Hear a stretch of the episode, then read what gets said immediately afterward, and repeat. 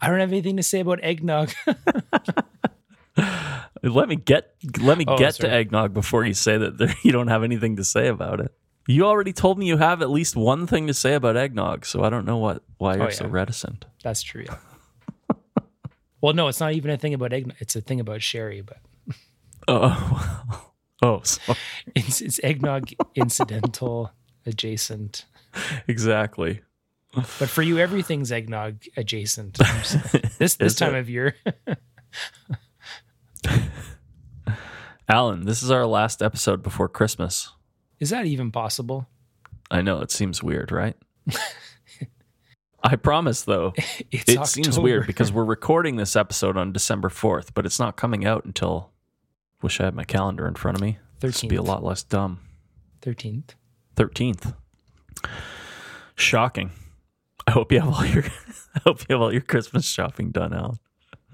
I hope you have all your Christmas shopping done, future Alan. I didn't actually think about how this was the last one before Christmas, but hold on. Oh, geez. Suddenly you're inspired. Oh my god, this is so great. Okay, yes, perfect. Alan, you just swapped your hat for a Santa hat. I can't believe Yeah. you had that right beside you. Well, I was wearing it right before we started recording No, it Um, makes sense. because we put up our Christmas tree this past weekend. Right on. And then some evenings I just wear a Santa hat. like to wear it. I was actually feeling a little bit chilly. I don't know my my house feels a little bit cold today. I don't know if that's just because I'm tired or my house is actually cold. It Mhm. says it's the same temperature as it always is, but I put on a sweater before we started recording, and now, yeah, it feels very. Tis the season, Alan. Keep your ears warm. You got a Santa hat and those giant headphones. I can't imagine their ears are cold now. I can't hear a word you're saying actually. The hat's that thick. Mhm. Dang. I mean, Okay, what? well, I'll crank up my mic output Oh. gain if you need. So it's almost Christmas. That means that hopefully by now, both of us what have some eggnog that is aging in the fridge. Well, actually, if you remember from last year, we we tasted aged eggnog beside freshly made eggnog, and we both agreed that the aging did not. Make it much better. yeah, If anything, it made it a little bit worse. a little more. Yeah, yeah. I, I'm I'm like I'll, I'll make some uh, maybe a week or two before before Christmas, but I'm not I'm not in the That's long cool. game anymore for for eggnog aging. Dang. So what is it that you're going to start aging for Christmas then? Are you going to start doing fruitcakes? Well, historically, Yeah. I've done fruitcakes, but then little kids, my, my little kids don't like the the rum soaked, the the the rum saturated, um, aged fruitcake. So You heard it here first. Kids don't like fruitcake. well. We, we have done that in the past though, where we've we've Yeah. made the cake a month out and and and spritzed it with rum every day or two until Christmas. But I haven't started that either. So I don't really want to go down a crazy rabbit hole, but do you have any Christmas food prep plans yet? Um, not really. Like the our usually we do our dinner on Christmas Eve. Our dinner, our festive dinners are becoming like increasingly simpler and simpler, just uh, because of time constraints. Um, so most and also likely, because simple food is amazing. well, yeah, fair enough. Um, but like our our Thanksgiving turkeys have become Thanksgiving chickens. That that that Right. kind of trend. Um, Yeah. So yeah, it, it'll be a simple something something poultry, mashed potato, stuffing, not much else. Um, and some we've we've already started some Christmas baking. We made shortbread cookies this weekend and stuff like that. But um, That's cool. The one the, the one beloved tradition that will continue that we've definitely talked about before is that potted pork dish that we like to make around the holidays. Um. I also spend my entire year's uh, cheese budget Well, no, I I mean I, I eat cheese all all the time, but uh, fa- really fancy but you have to special somehow cheese. get the money for that cheese out of the non-cheese budget. Yeah, exactly. There's some shady accounting going on, but the we I like to go to Paddy's International Cheese Market and buy actually Nice. uh, some some very specific cheeses that we like to um, eat around Christmas. All all from Quebec, I think. Now that I'm saying it out loud. Oh, loud, that's cool. um, yeah, that's what I'm. yeah, my forward to. mom usually likes to go to Paddy's and pick up a bunch of cheese for Christmas Day for us to have like some kind of cheese board before we kind of have dinner. And there Mhm. are some, yeah, there are some like um some pretty strong traditions about which cheeses we wind up getting. Mhm. Yeah. usually the the cheeses that I buy are like they're so narrowly focused on Quebec and certain styles that usually it, it uh, garners a remark from the person who's who's cutting them and portioning them for me. And They're like, "Oh, somebody really all the likes same? the Gaspé or I don't know whatever." like, That's funny. Well, yeah, I also am going to make some eggnog. Um, yes, in the usual. And you said you maybe have a hot tip for me for where I can get some sherry this year? Well, the only because um, the the recipe that we've talked about year over year is uh, Jeffrey Morgenthaler's uh, eggnog recipe that has Amontillado sherry and Yeah, that's añejo tequila. And I remember, I don't know if it was last year or the year before, wherever I was looking, they did not have Amontillado sherry, um, even in the kind of boutique uh, wine stores. But I was at Devine Wines and Spirits downtown 104th Street, Oh, really? and they had um, they had Amontillado there very recently. Oh, cool. That- so That is a good tip. yeah, And I feel like if I go this week, maybe I'll still be able to. you might be able I, to get. like I didn't have too much trouble last year. I think it was the year before. I uh, yeah. Also, I I had trouble finding some, and in fact, I called a bunch of liquor stores in the city and couldn't find any. Mhm.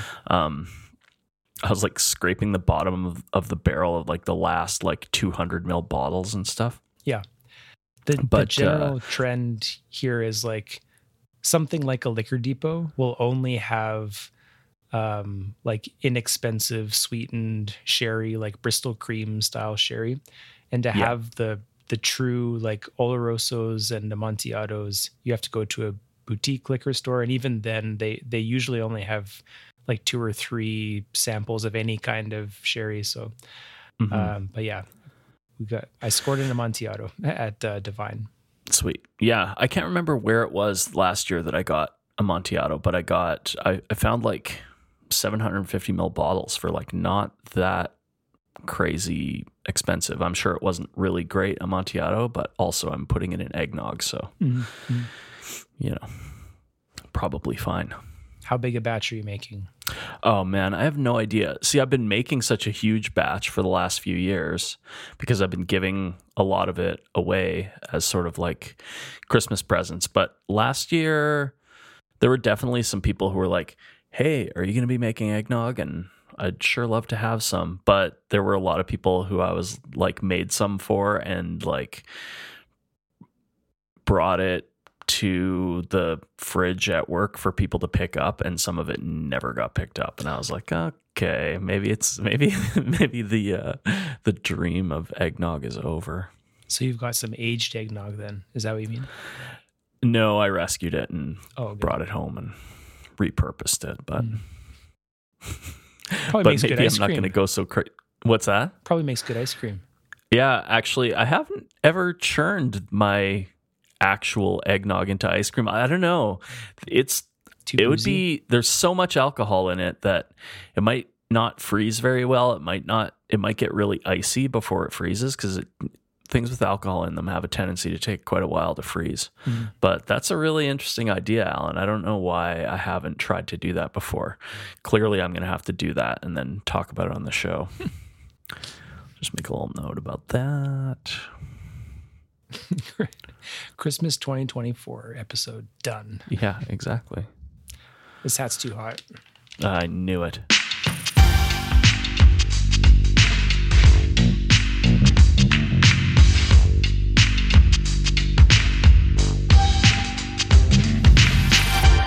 Welcome to Food Court. I'm Alan Sudeby, and I'm here with my good buddy Shale McDonald. Hey, Shale. Hey, Alan. We're two chefs in Edmonton, Alberta, Canada. We love food and we love to talk about it.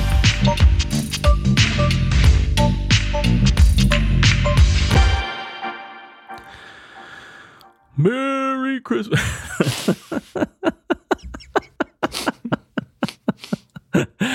Jingle, jingle, jingle. this is not actually a Christmas episode.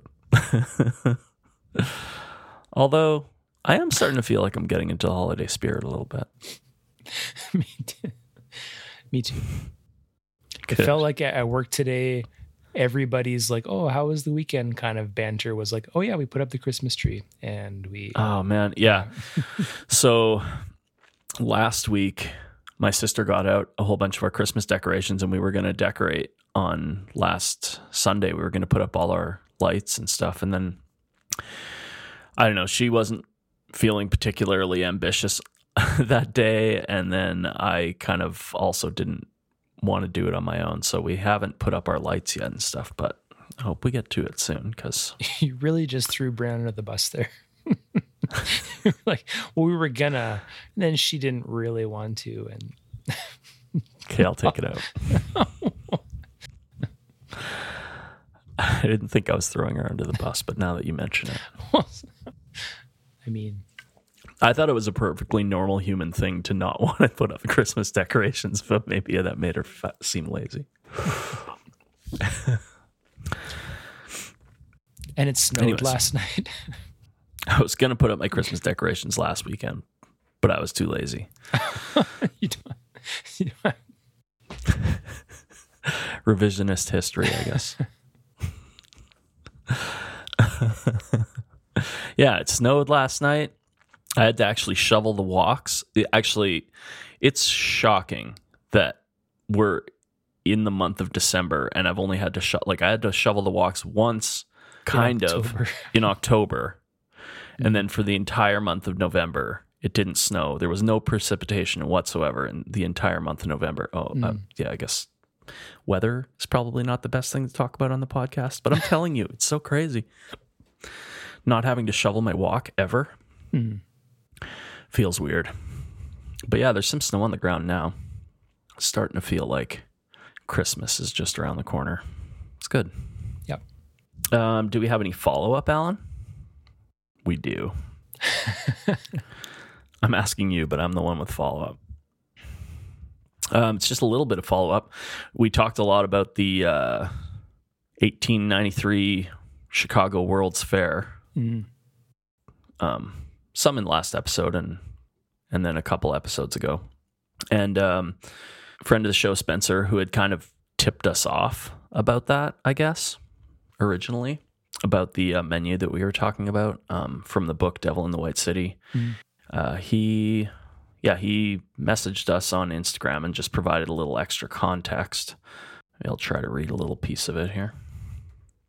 Basically, I, th- I think the meal was like prepared before the um, before the World's Fair to try and entice a bunch of like artists and um, I don't know, like thinkers and stuff to come and attend the fair and like provide artworks for it and things like that. Mhm. Um, and so it was a little bit uh, before, and uh, it was like the book is about like the planning of the World's Fair and how crazy it was to try and throw it, and how no one thought that they could do that in Chicago, and nobody thought that they should really. But there was Mm. like a couple of really ambitious uh, men who wanted to show off Chicago and change the reputation of the city from like a hog processing city to like Right. you know a big city on the world stage Mhm. or whatever. It sounds like an Um, episode of Seven Days Out. it would be a great episode of Seven Days Out. I think. Actually, I, I was reading a little bit about the book, and apparently, like, like w- half of the book is about um, the guy who was planning the World's Fair. His name was. I have it here, Daniel H. Burnham, and then the other half of the book is about a man named H. H. Holmes, who was a serial killer masquerading as a doctor. Okay. So that makes the narrative of the, of the book sound really interesting. I'm kind of interested in reading it now. But yeah, apparently the context of the meal was that they were throwing it to sort of like entice all these like um, fancy artists and stuff to come and provide their works for the World's Fair to show off Chicago. Um, yeah, he sent an excerpt here. It's like, uh, McKim assigned Frank Millet to secure the attendance of the nation's finest painters, and these took their seats beside the most prominent writers and architects and the patrons who supported them all, men like Marshall Field, Henry Villard, and together they spent the night lauding Burnham, who was the man who was throwing it, hmm. prematurely for achieving the impossible. So, yeah, that's interesting. I think I want to read that book now hmm. Although I don't think much of it is is about food. But I think it's interesting that it's about throwing the World's Fair and a 19th century serial killer. Is the serial killing part like does that tie into the World's Fair? I don't know. I assume so in some way. Um, although, like the the few th- few things that I read about the book didn't really explain how. Um, I don't know.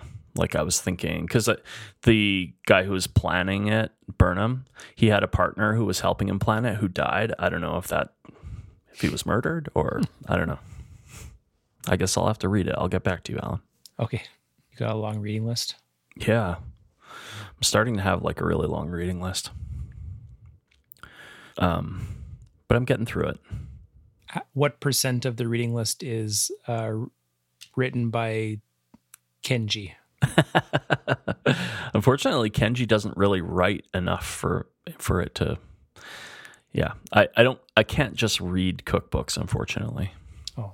So, um, but part of the reading list is uh, still some Jonathan Gold. I haven't gotten all that far through um, his book yet, so so that's part of it. And then the the other thing that's on it, which is uh, show related, is um, the Omnivore's Dilemma, which I Oh, think right. I Yeah. mentioned like a couple episodes ago that I had never read, and you were shocked. So yeah, Mm-hmm. Yes. that's on there, and I I bought the audiobook version of it, and I think I'm going to read it after or listen to it, I guess, after the book that I'm currently listening to. Cool. So yeah, I, hopefully I'll have some stuff to talk about when I'm reading that as well. Mhm. So, Alan, Yes. what do you want to talk about tonight? Well, we were thinking about um, talking about a menu that we served that we had. How did it come up? Right. Oh yeah. uh, so why were we talking about it? Hmm. Something to do with frozen plums. Yeah, I don't know. Right, isn't that- I don't know how how we got up? on it. Yeah. there's there's actually been a couple preparations on it that have come up over the years, like literally over the last few years of our recordings. Um, Mhm. But most recently, um, there was something. Oh, we should really know this before we start talking about it. We were, Yeah, you, You- it, it, Oh, it got I brought remember- up in the last episode because you were talking about the ice. you, so you were talking about you you were reading a menu from Qua that you had um, circa 2014, and it had a frozen plum dish, and I can't remember if it was a sorbet or literally Yeah. a frozen plum or what. But I I asked you if that was the inspiration for this other for this dish that you served at a dinner that we both worked alongside Erica. Um, because I, I remember there being a fro a, a frozen palate cleanser dish that contained plum and thyme and you if i remember right you didn't have any recollection of what i was talking about and so i Right. found the menu from this uh, multi-course dinner that we served at little brick um, and we thought it would be fun to just look at that menu and um, describe what we remember from that. Yeah, and reminisce about it and talk about um actually how how I made that thyme ice and things like that. That was another thing Right. that uh, Spencer messaged us about um, was that uh, he said he like fully remembered that the thyme ice preparation and he kind of remembered it better than I did. Um, Right. He remembered the technique really well. Um, so I guess we'll get to it when we get to it here. Yeah. Yeah. Um, and it's funny because we we have the actually we don't have the menu per se. We have what looks like maybe it was my notes on the menu before service because some of it's quite Right. detailed, like with ideas on pairings and what the components will be. And then other ones, other courses, it just says like, you know, shale to provide this or something, or, uh, or Erica to prepare that or whatever. So, Yeah, and a couple of the dishes here I see have like all potential alternate preparations as well. Like right. for some reason, like if it didn't go well or something. like I didn't trust someone to execute. No, I'm just kidding. It was, I think, oh, actually, to, to be honest, a lot of it hinged on, uh, like re- reading through it now. Um, there was a lot of um, uncertain, sorry, uncertainty with regards to securing certain local fruits and vegetables. I think so. It was like Right. we'd like to serve Ure pears with this, but maybe we can't get them and stuff like that. yeah. This was so this was a ins- yeah. dinner that was for a catering client, right? Yeah. Um, that we served at Little Brick Cafe Mhm. when we were sometimes using it as a venue for doing kind of multi-course dinner services Mhm. and weddings and things like that. But this was not a wedding, right? No, my my memory is that it was a um, basically a tasting menu for a small-ish group, like maybe eight guests or so. Like they were all seated in that long table in the the dining room right outside the kitchen. Um, so yeah, I I I I don't think it was more than ten people for sure. Right. I feel kind of bad now actually talking about this without having Erica here. Oh. would Should be would have been nice for us to um, see if she was available to come on the show and talk about it. Yeah, because she made some really interesting, yeah, some really Preparations for this menu. Mhm. Yeah. Anyway, too late now, I guess, right, Alan? Yes, we can still follow up with her. But yeah, exactly. Yeah, I'm sure I'll have It- some follow up after this our- from Erica about this in dinner. our in our defense, we just decided to talk about this a couple hours ago. So Yeah, exactly. Doesn't always yeah, exactly. It's not always um it's not always a long game when we get on here. it's funny reading this. Like, there's so many things, uh, uh, mostly for me, but when I think about you and maybe even Erica as well, like these kind of through lines, these ideas that kind of stick with somebody over many years. And I hope that doesn't just make me sound like a total hack, but like there's things, there's things on this menu that are literally not, not complete dishes, but there are ideas and flavor pairings on this um, eight year old menu, what nine year old menu that are actually on the menu at Ernest right now. That's um, interesting. Which is, yeah, I don't know if that's cool or makes me look really lazy, but no, I think that's just how it works. oh my God, know? there's actually several. Oh my goodness, that's embarrassing. okay, well, you have to tell us which Okay, ones well- that they are as we go through the menu. okay, well, I think you'll be able to recognize a couple of them immediately, but Yeah, Um, that's fair. Uh, but actually, if we can start with one of your one of one thing that you and I have talked about many many times that in my mind is like something that it's a shale not a shaleism but like a something that you're kind of borderline obsessed with is the idea of serving food in little paper cones right isn't that like i love think it maybe too but isn't sort that a- of, yeah. am i imagining that No, I, I don't think you are. I don't think I have wound up actually doing it tons. Um, well according because to this menu you did it do you remember this or no the uh, yeah, I do. I, I fully do. The menu, as it's written, starts with hors d'oeuvres, and the first hors d'oeuvre listed is tempura chicken hearts, and then in brackets shale because you're in charge of it, and it says chicken skin, smoked chili, honey, and lime. And then my own little bullet point says served in a paper cone. Right. Did we do that? Yeah, we did. Okay, um, but they were on a skewer. Okay. So they were served in a cone, but on a skewer so that it was easy for the diner to like take it out of the cone. They Right. weren't like fishing around in a paper cone. Like, Right. yeah. Which for a fancy dinner is kind of weird, I'll admit. Um, but I also think it's kind of fun. It's playful. Yeah, yeah, exactly. So it's fun to have sort of like playful, in my opinion, like bringing kind of like street food style platings into a fancy dinner is like a fun way to kind of like liven things up a little bit. Right.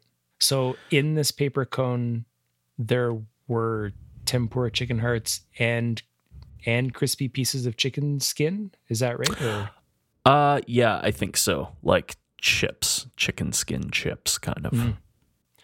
and they're kind of And then the honey lime, the smoked chili was like uh was like part of the seasoning, I think, if I'm remembering correctly. Then the honey lime was like a drizzle thing. Mhm. sounds great. Yeah. I I'd make that same thing right now. Mhm. Sounds like a really good idea. Sometimes when I see my old ideas, I'm like, oh jeez.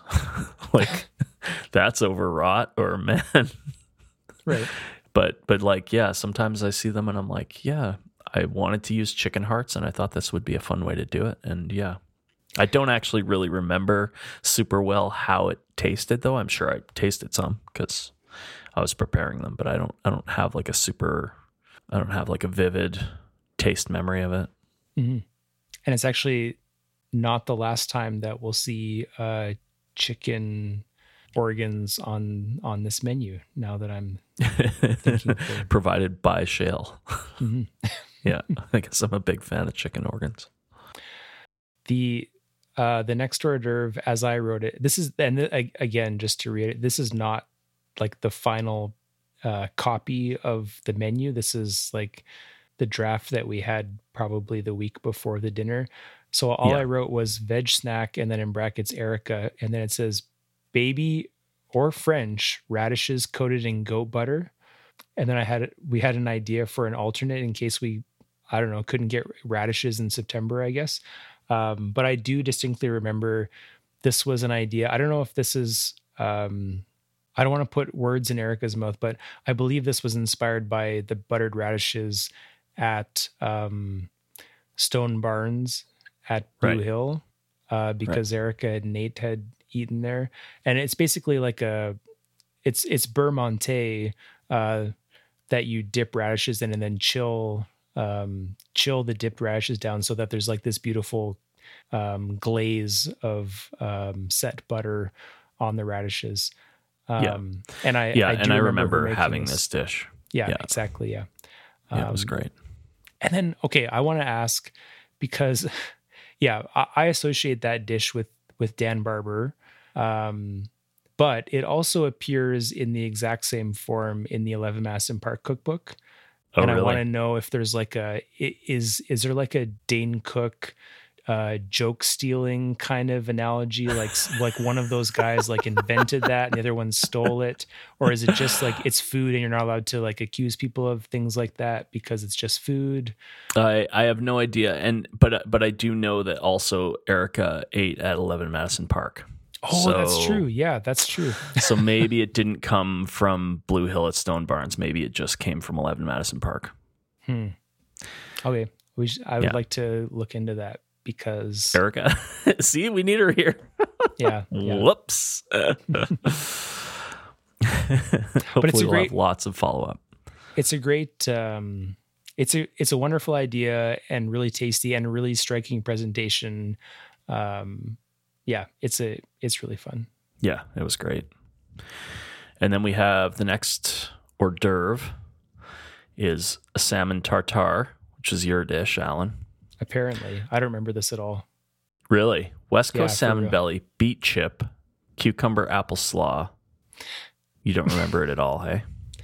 i mean i can picture all of that and it sounds like something that i would have made but i can't no i i have no no recollection of it Fair enough. It I I don't I don't exactly. This was probably a dinner that was being done while you were the catering manager at the or the uh, catering production manager, right? Yep. Yeah, for sure. Yeah. So you know, along with providing the dishes that you were meant to provide, you also had a lot of other stuff on your plate. So it's not entirely surprising if you don't remember You don't every have to- little thing that you you, don't have to prepared for this menu. for me.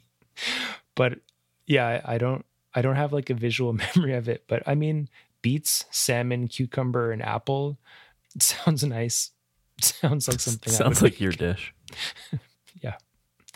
Um, and then uh, there's a note. So those are the three hors d'oeuvres: the uh, tempura chicken hearts, the buttered radishes, and the salmon tartare. And there is a note on the drink pairing, which apparently was a Crémant du Jura, um, so a traditional method uh, sparkling wine, akin to champagne, but from Jura instead of champagne. Right. So- sounds great. I would I would love to eat all of this. I think I remember trying that wine actually. Yeah, Yeah. it's interesting.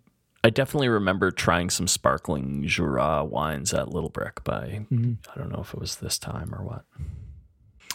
Then we have brassica salad was another one of Erica's dishes. Mhm. And the notes here are mustard greens, egg yolk, milk skin, which I believe you also talked about last time when we were talking about this menu. I think you talked That about was- the milk skin. Yeah, that's right. Yeah. Yeah. Pea tendrils, bull's blood, which is not actual blood, No. apple cider vinegar, and Maldon salt. So yeah, I don't really remember this dish all that well, honestly. I, I'm uh, I'm shocked that I don't remember that we had that we were serving a dish that had milk skin on it. Mhm. But um, yeah, interesting. there again, I, I, I you're right. I'm sorry erica should be here. But i i know for several dinners like this like the kind of protracted tasting menu dinners this idea of like brassicas and poached egg Yeah, we, we would do often. And i'm in my memory i put that for but then erica was like oh but also we could do this really cool thing with um where there's a, a raw egg yolk on the dish but instead of it being a poached egg you you drape it with the milk skin so that it looks like a poached egg but it's this like this really interesting presentation Right. um and i can't So was the milk skin just over the egg yolk then? Just wrapping the egg yolk? Or that's how it, I that's how I Yeah. remember it. Yeah, so it Oh. looks it looks almost exactly like a poached egg, um, but it's not the egg white. Um, and I yeah I can't I can't picture how this dish came together exactly, but I do distinctly remember Erica making the the milk skins because I I had never heard of like I yeah it was like magic to me. I had never heard of that. Um, but yeah, e- eggs and brassica is a great uh, a great and classic combination. Man, milk skins were the bane of my existence when I was at Noma. I had to do that for like a whole week. I thought it was um I thought it was um chicken stock reduction skins or something, wasn't it? Duck, Wasn't it like oh duck yeah. duck skins also. Yes, that was also difficult. But I, I, I honestly, the well, the duck skins were like less finicky than the chicken skins in a way. Than the milk skins you mean or Uh, yeah, sorry, yeah, Yeah. Did I say chicken? yes. Weird.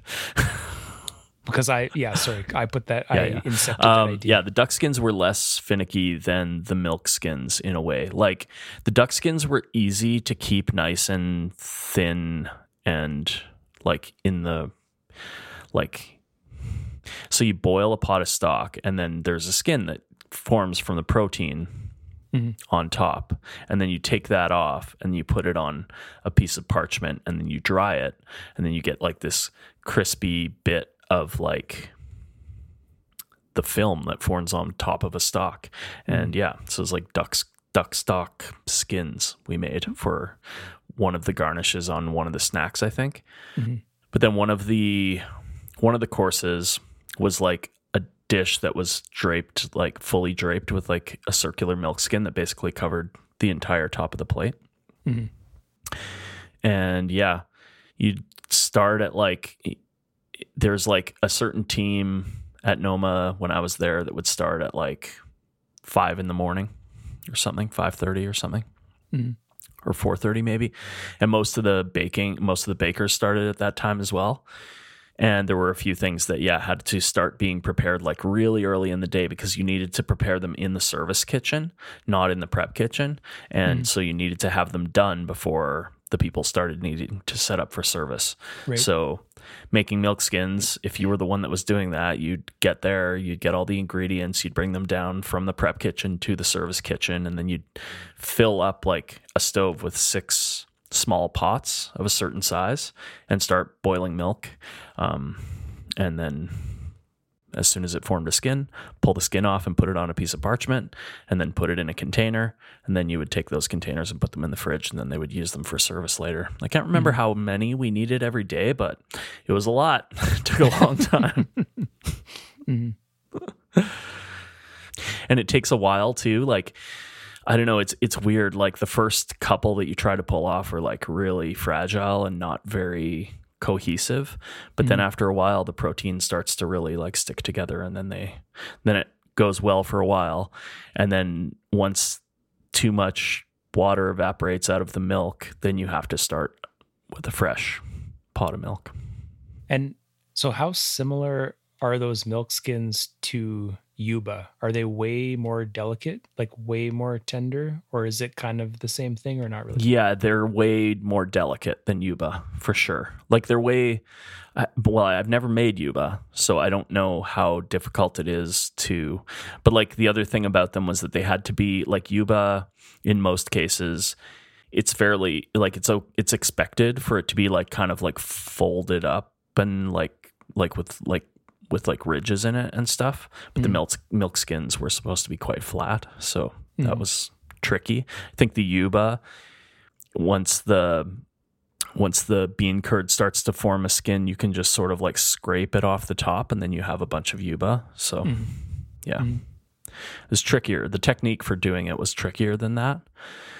Um, but I yeah, I don't know. I I don't have enough experience with making yuba. Like maybe there's a way that you can do yuba in a similar way where it's like a very thin, very delicate sheet. Mhm. So yeah.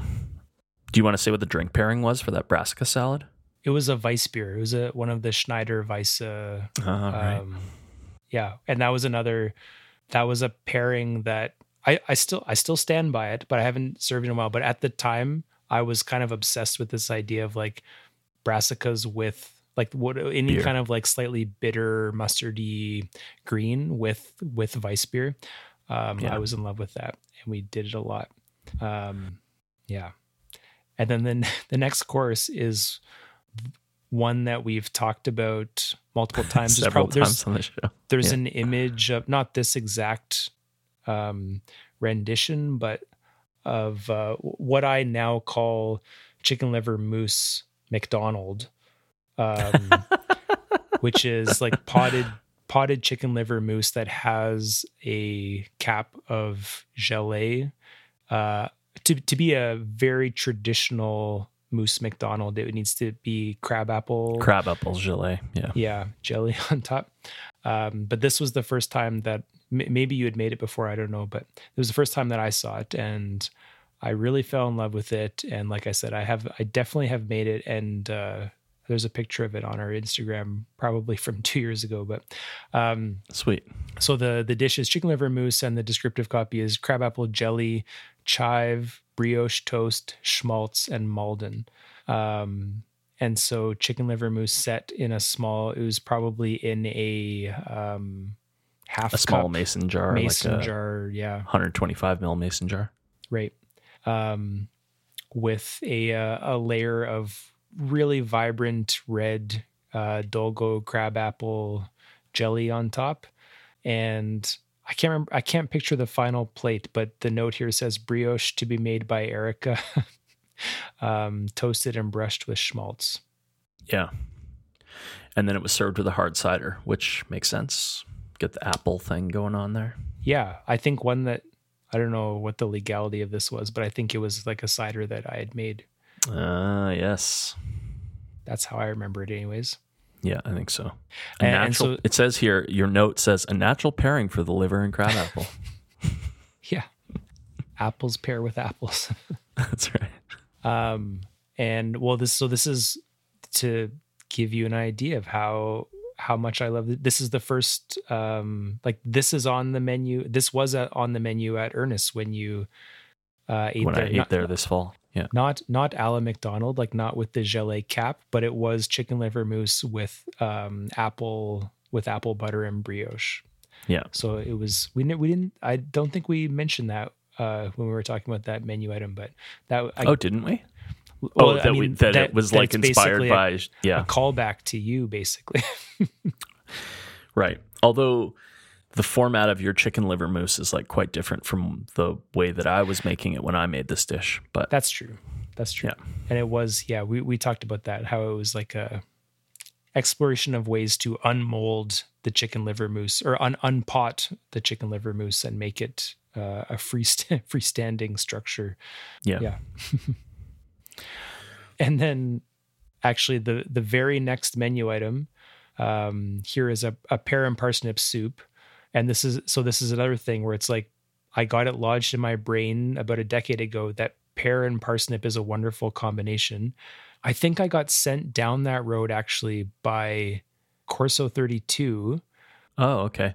There oh, right. was- Because they had that uh, pear parsnip ravioli or something, some kind of stuffed Well, pasta or something. It was it was actually a um the first time that I ate at Corso was New Year's Eve uh 2013 or whatever the first New Year's Eve that they were open and they had a celeriac and pear soup Mm, oh, okay. Okay. um and I don't know somehow in my mind I like I, I thought that was really fantastic and just the idea of uh, root vegetable and pear um so yeah in, I, I ended up using pear and parsnip quite a bit uh, so here it's a soup but on the menu at Ernest right now there's the agnolotti that has a pear and parsnip filling um but uh anyways the descriptive copy was Ure pear sundog parsnip crushed walnut, creme fraiche, and Chervil.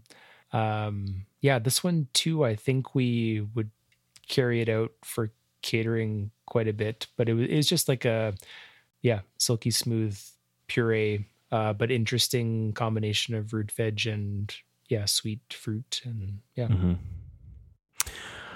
When you were talking about celeriac, I was like, man, I haven't had celeriac in such a long time. I haven't used it in such a long time, and I really love it. Mhm. I'm kind of now. I'm thinking maybe I can like sneak it into my Christmas dinner preparations somehow. Oh yeah, yeah, like just as a puree or just uh, or maybe just like roasted pieces and like toss them in something or something. Mhm. I don't know. I've been trying because like for for our Christmas dinner, like we were saying before, most of it's like pretty like most of the stuff that I'm going to be preparing it's like pretty traditional. I'm just I'm going to make a turkey and I'm going to make stuffing and I'm going to make mashed potatoes and I'm going to make gravy. And I said I would make some kind of roasted vegetable. Um, and when we were talking about it, my mom, who I was talking to, and my sister in law, who I was talking to, were like, "Oh, like what roasted vegetable?" And I was like, "I don't know, maybe yams or maybe." Um, oh wow, I couldn't remember the name of Brussels sprouts when I was talking to them about it, and it just blanked on it again now. It's so weird. Uh, maybe those, Brussels those sprouts. little cabbages. Yes, those little guys, little cuties. I think that's what I said when I couldn't remember it when I was talking to them. I was like, you know, those little guys. Um, but uh, yeah, I, I think it would be fun to surprise everybody with celeriac, and everybody would be like, "What?" And then hopefully, if it's good enough, they'll all be like, "Oh, we have to have that every year." do you think i don't know is it a polarizing flavor i know that celery is like an integral part of our ideas about stuffing and turkey Yeah. preparations but like i don't know it's roasted celery root is it is it approachable is it comforting I think it is. I think if you Yeah. treat it the right way and like, you know, if you make it rich and get and have some like sweetness in the dish and stuff like that, um that yeah, I yeah. I think it's like Mhm. because it has sort of like, I don't know, how how would you describe it? Like kind of a celery like flavor not really though.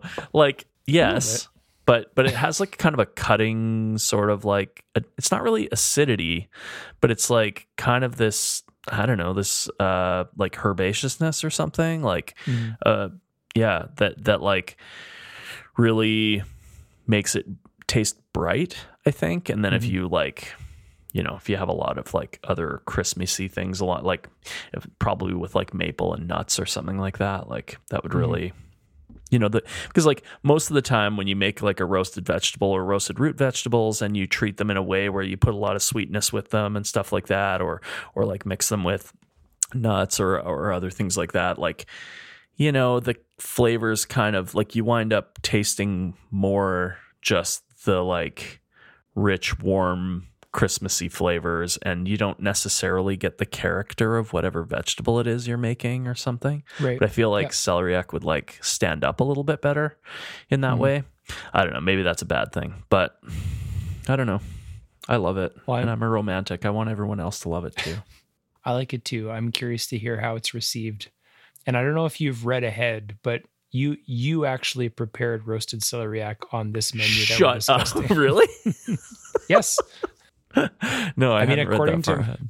according to my notes, but I'm a genius. but the soup course for this dinner was not celery; It was parsnip and pear. yes, yes. and it was paired with a uh, German uh, Kabinett Riesling, and I believe actually the soup was like the wine that was used in the soup was the same Riesling. So we were trying to have the wine and the soup um, have Really similar kind of balances together, of sweetness and stuff. Yeah. Anyways, um, we had a pasta course after. Squash tortellini. It says. Looks vi- hey tortelloni. Oh, sorry. Yeah, you're right. which is a pretty pretty classic uh, squash tortelloni, except that it had goat's cheese in with the um, with the squash filling uh, of the Also, pasta, I but it feel was like- served with Kabocha is like it's it's made Oh, with yeah, kabocha squash, and I feel like that's maybe not super yeah, that's I feel like a lot of squash stuffed pastas that you find are either are usually butternut. It's like butternut or yeah, I don't know. I don't see Yeah, kabocha actually- a lot. now that you mention it, I don't know what the like like a squash squash tortelloni is super classic in uh, like Emilia Romagna. I don't know what kind of squash they use or grow there now Yeah. that we're talking about it. Um, but it was served with brown butter, sage, um, and then grizzly gouda in lieu of parm. Um, but yeah, besides some tweaks like the goat cheese and the kabocha, it's a pretty straight ahead, relatively classic, um, yeah, Stuffed Italian dish. squash filled pasta. Yeah. yeah, served with a Pinot Nero, a Italian Pinot Noir uh, from Trentino Alto Adige. That's interesting. There's a lot So of interesting wines say- on this list. Must have had an extra wine Yeah. budget or something. Uh, we certainly did. Yeah, this is not uh, like most. yeah, usually what we served at catered events was like Pretty standard. not not this stuff. Yeah. yeah. Okay. Then we have another dish from Erica. Mhm. halibut, it says. And the descriptive copy reads cauliflower puree and tips, mascarpone, lovage, or celery heart. Hmm. I wonder which one we wound up with. Yeah, I don't have a clear idea. The tips I remember, like basically, um, like using a paring knife to take the very, well, yeah, the very tips of the florets off, so that it almost looked like a white, like snow kind of. Right. But I don't remember if the mascarpone was in with the cauliflower puree or what. But I do remember.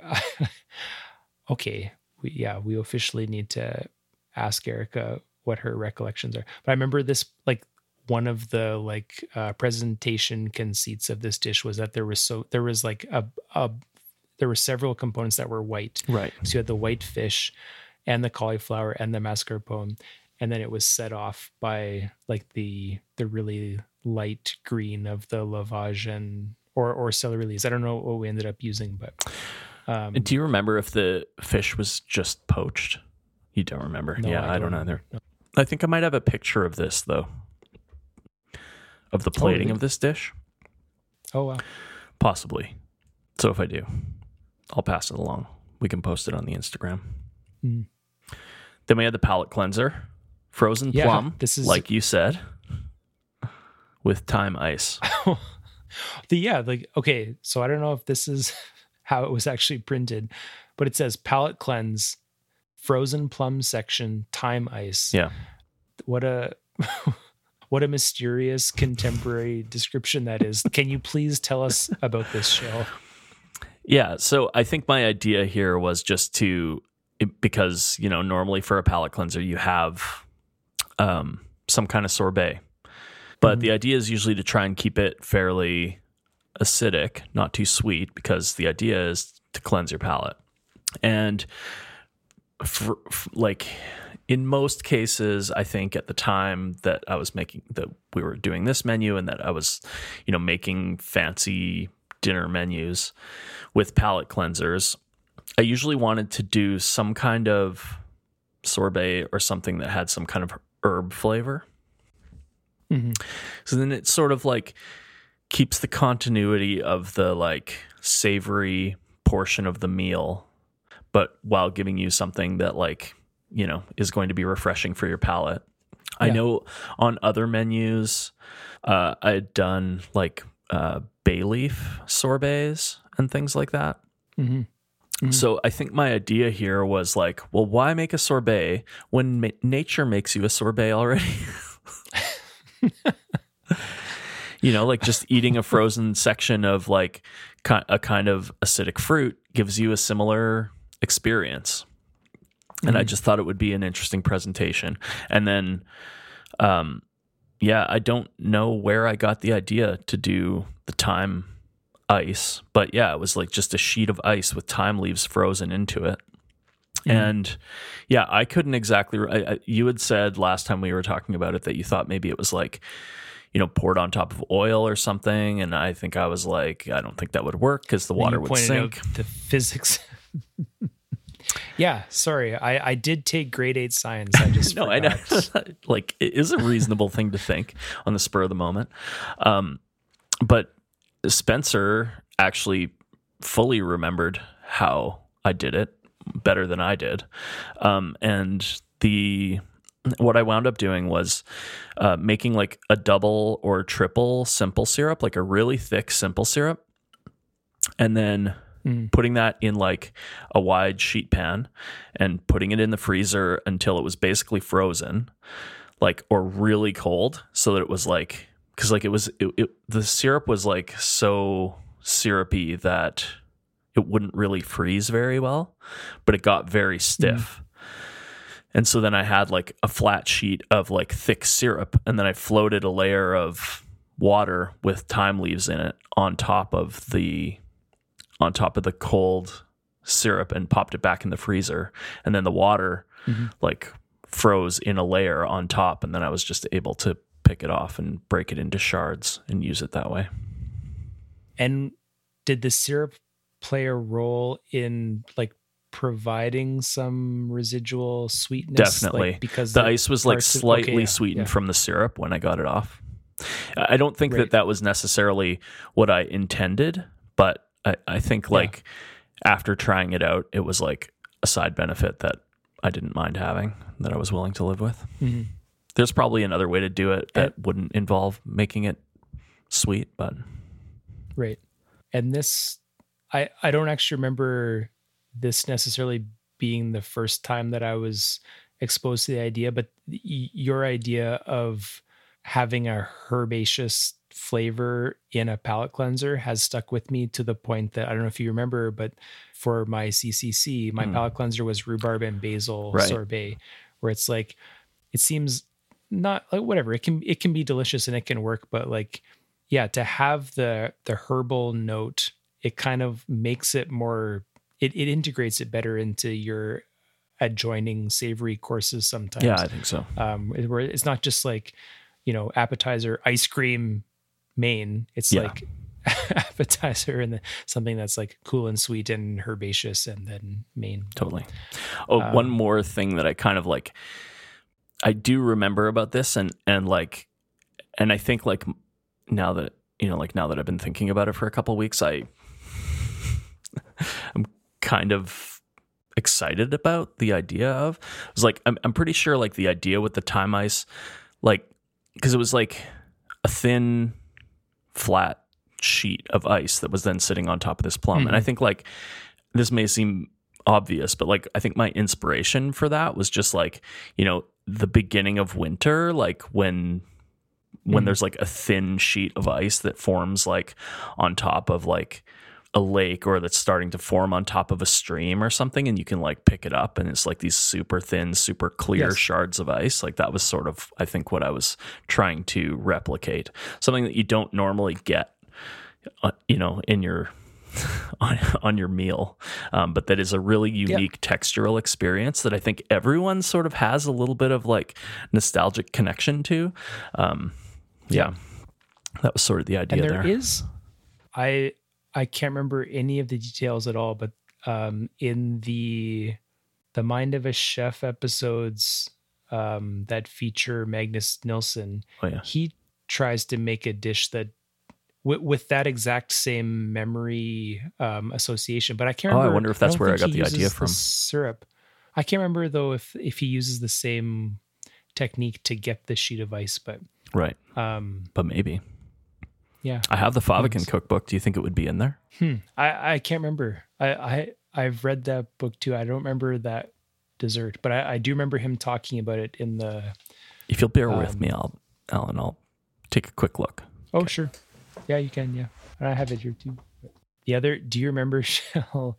I was telling you about.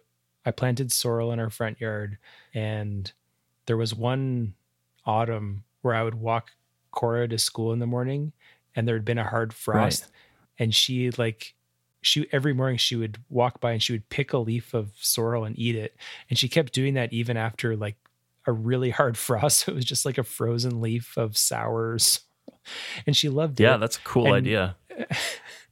and we had well I, I just thought it was kind of weird and maybe even disturbing that she enjoyed crunching these hard frozen leaves um, but you're like well that could be like a dish that Yeah. could be like you know first frost or early frost or Yeah, something seriously. And- That's a really cool idea. Maybe Cora's going to be a chef. Yeah, no, I can't find it. I was hoping that I would like look in the in like the index or something, and I, and I would find something about ice. But it's definitely in mind of a chef. sorry I, I yeah sorry i'm quite sure it's in mind of a chef there there were a couple because he was profiled obviously in like multiple shows like he Mhm. was he had a chef's table episode but I, so maybe it's in chef's table but i'm pretty sure it's in mind of a chef um but well yeah we should look in that and see if it was this a similar technique or what Yeah.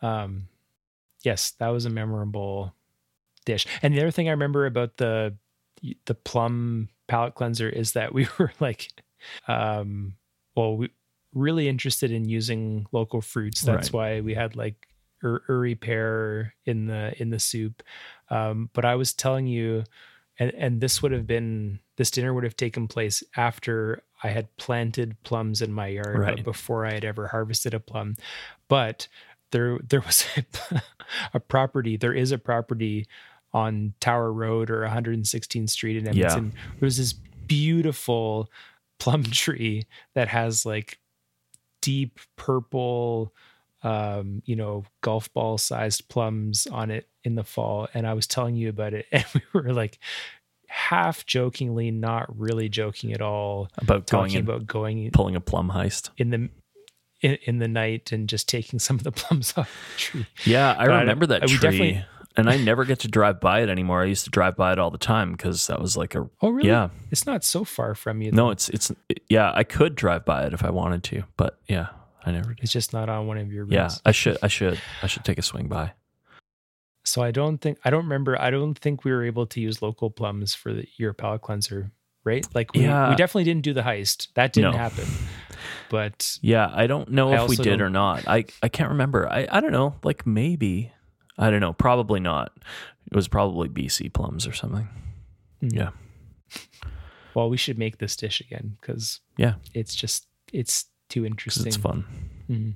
Uh, the main event, according to my notes, this was your dish, Right. and it's a leg of lamb. What do you remember about this? Not too terribly much.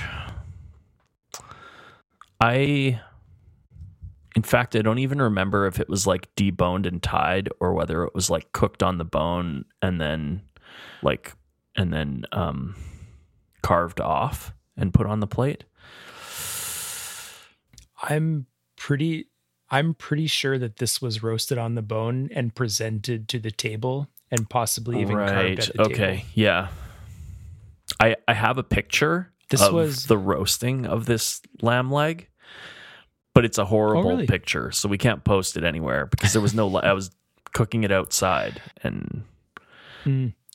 There was if I I think this aligns time wise, but uh, there was a year at Elm that we we bought like six or eight lambs from a local farm called Mhm. Tangle Ridge, um, and I think that this was a leg from one of those. right. Do you think it was a from one of single those, leg um, or maybe two? Yeah, no, I think it was leg? a single leg, like a like a gigot. Uh, pardon me, uh, like a gigot of Yeah. lamb. And I don't.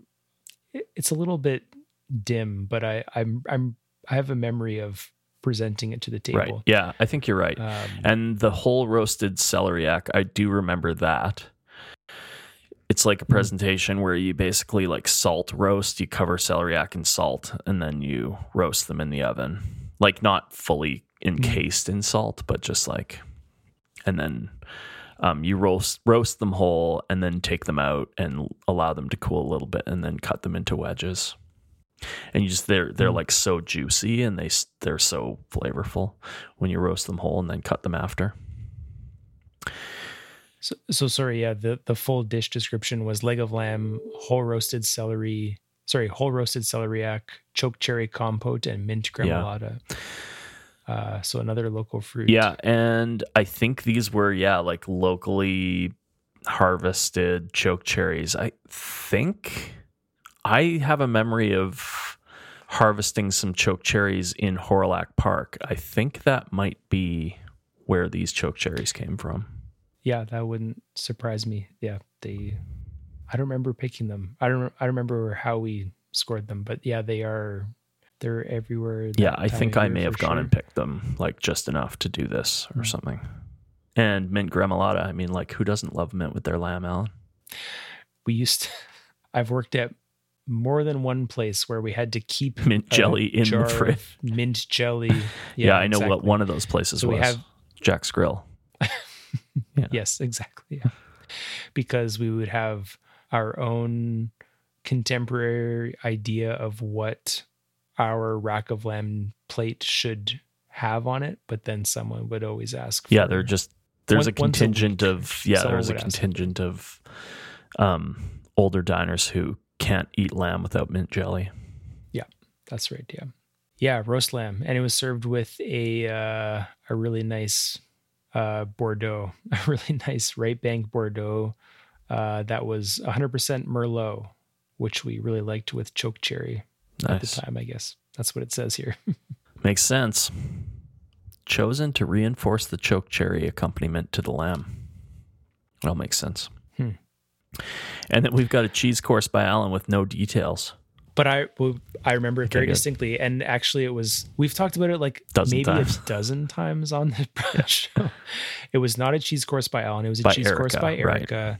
And it was inspired by a cheese course that she had at Toqué in Montreal, and they feature a similar dish in their cookbook Toqué, uh, the new Quebec gastronomy, um, and the the concept is this that you have a high quality cheese um, that you crumble onto a plate Yeah, like a hard cheese kind of usually, right? yeah usually so in the in their book it's actually a blue cheese Mm, right.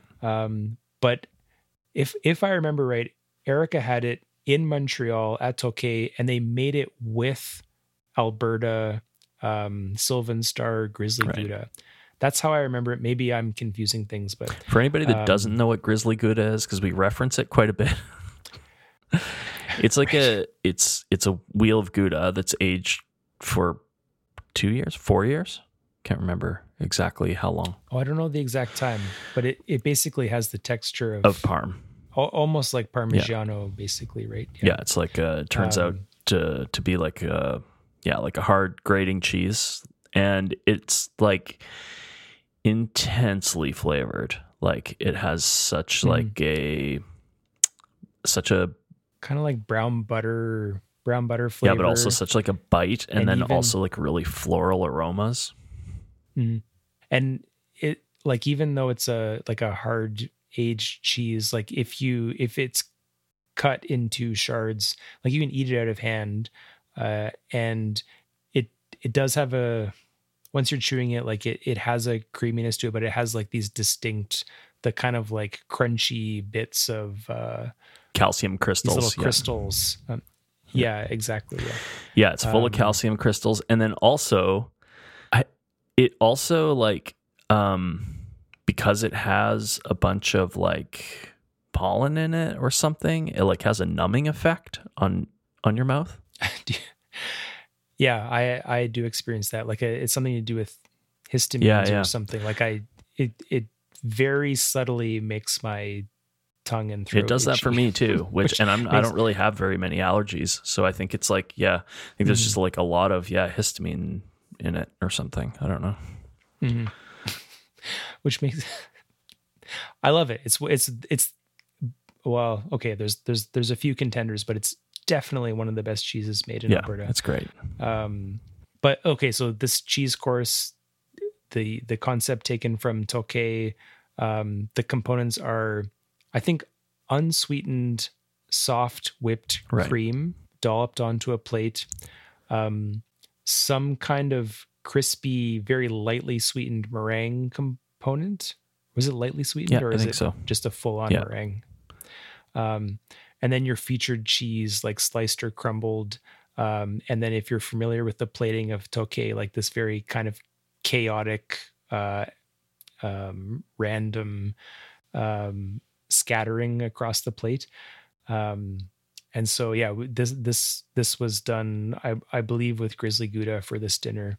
Um, and so you get like the the saltiness and the flavor of the cheese, the sweetness of the meringue, and then the kind of like the the the moist the, the creaminess of the of the soft whipped cream.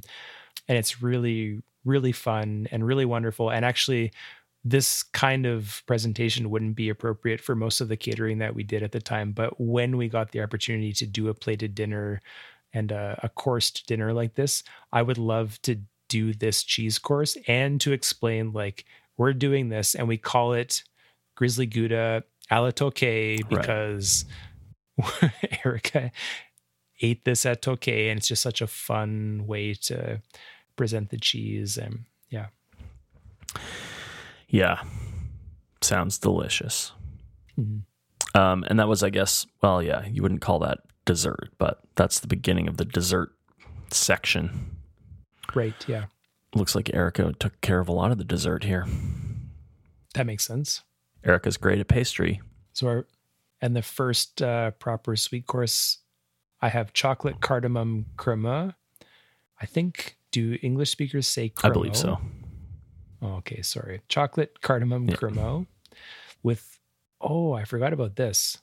Sirene chocolate. Is that how you say it? Yeah, I don't actually know what that is.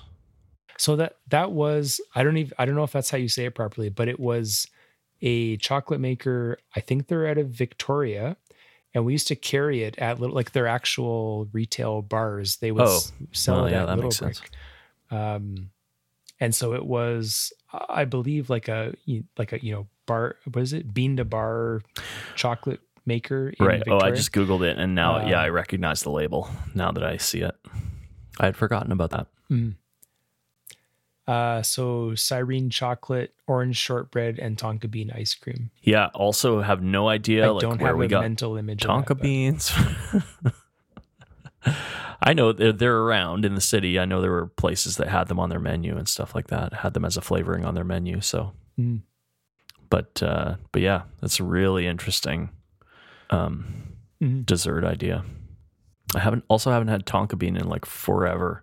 This is, menu is making me really nostalgic for a time that doesn't seem very long ago to me, Alan. Like because of, you mean just because it's fine dining or because of just the memories of working out of Little Brick? Uh, well, not necessarily Little Brick, What but yeah, like yeah, because yeah, I don't know. Working with my good friends to put on an amazing dinner and like trying different, like all kinds of different, you know, types of preparations that were ideas that other people like collaborative, you know, making a collaborative Mhm. dinner where we all have like dish ideas that we bring to the table and stuff like that. It was, was a lot of fun. Right. I did I did a quite quite a bit of that Yeah. at one point. Mhm. And this was like this dinner and the collaboration that you're talking about, like this was something very special. Like this was not our day to day, you know, in, in catering or in or in the in the cafe operations. and I wouldn't like mind talking was- about our day to day catering ideas and menus and things on the podcast as a as like a topic at some point. But yeah, I don't think that we would be talking about this Mhm. menu if this was just like, you know, one of the regular sort of like catering dinner menus that we that we did a lot, you know, like Mhm. yeah, this is like something special for sure. Mhm. Uh, the next dessert course was sour cherry galette. This one I remember quite well, actually. The description is just Evans cherry, kirsch, almond, and cream. This was the galette shape, like the rustic form of pie, um, with Evans cherries, uh, locally sourced. And this too was presented whole table side, so it was like the the pie with the crust folded Right. in towards the center, and then the the ice cream or the I can't remember actually was it ice cream whatever the cream component was I, I think it was actually ice cream but it was just like a big ball of it just put right into the middle of the worm pie so it was like starting yeah. to melt into the crust and we just like chopped it up at the table and put it onto plates for them um and and it was served with uh with sour cherry liqueur uh that was that was that we made so That's pretty dope. yeah And then that's basically the end of the menu. Uh, except Erica also made some petit fours. coconut truffles, salted caramels, and lemon meringues. Those were all kind of staples of the, um, like the catering uh, petit four. Like if if someone requested a sweet hors d'oeuvre, um, she made really great coconut truffles. Uh, her salted caramels that ended up. She still make those? Uh, the like the salted caramel, the red. It's a good question, Alan. caramels. And I- you know who can answer it. Um, and then I don't know if this is exactly what was served at the dinner, but the lemon meringues. I know she used to do this kind of play on pavlova that was like little kind of teardrop shaped um, crispy meringues where you could pick up the the pointed end of the teardrop, and in the round the the larger round part of the teardrop there would usually be like a little like dollop of pastry cream and some kind of compote or fresh fruit and basil or something like that. So I, I think that's what was served here. But yeah, I'm missing this, Alan. I know it's a lot of work. I know it's always like, you know, it's always like so much to do a dinner like this. And I don't know, even when you have a venue that's like equipped to do it, it's still like, because th- this menu was like something that we did once. I mean, like you said, some of the ideas get Yes. reused and some of them stick around over time and stuff. But like, you know, this collection of dishes and a lot of dishes on this menu, this is like the only time basically that they got made. And um, Yes. I don't know, that's that's sort of like the ultimate kind of like testament to the ephemerality of doing something like cooking, you know, like you just there's this, you know, Mhm. it, there's an event that happens, there's like a time and a place and you make these dishes once and some people get to eat them and have an experience. Hopefully it's memorable. Like hopefully you get to have a memorable memorable experience preparing them, but then it's just gone. And then you maybe get to talk Yep. about it on a podcast like 8 years later or something. right, right, yeah. I don't know if I should say this, but it's making me want to have like a food court fancy dinner It's making me want to like find a place that we can like throw like a multi-course dinner and like, you know, have friends of the show come and provide dishes and, you know, Yeah. I don't know, maybe that's an anniversary project or something. Like we need more projects. Which anniversary? Well, you better convince Erica. I mean, I'll try. Erica, if you're listening, please.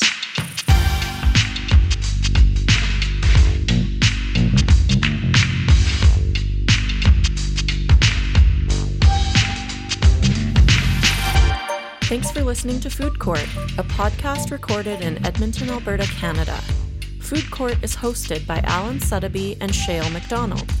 Theme music by Ryan and Shale McDonald. Make sure to subscribe to Food Court in Apple Podcasts, on Spotify, or in your favorite podcast player. We love to hear from our listeners.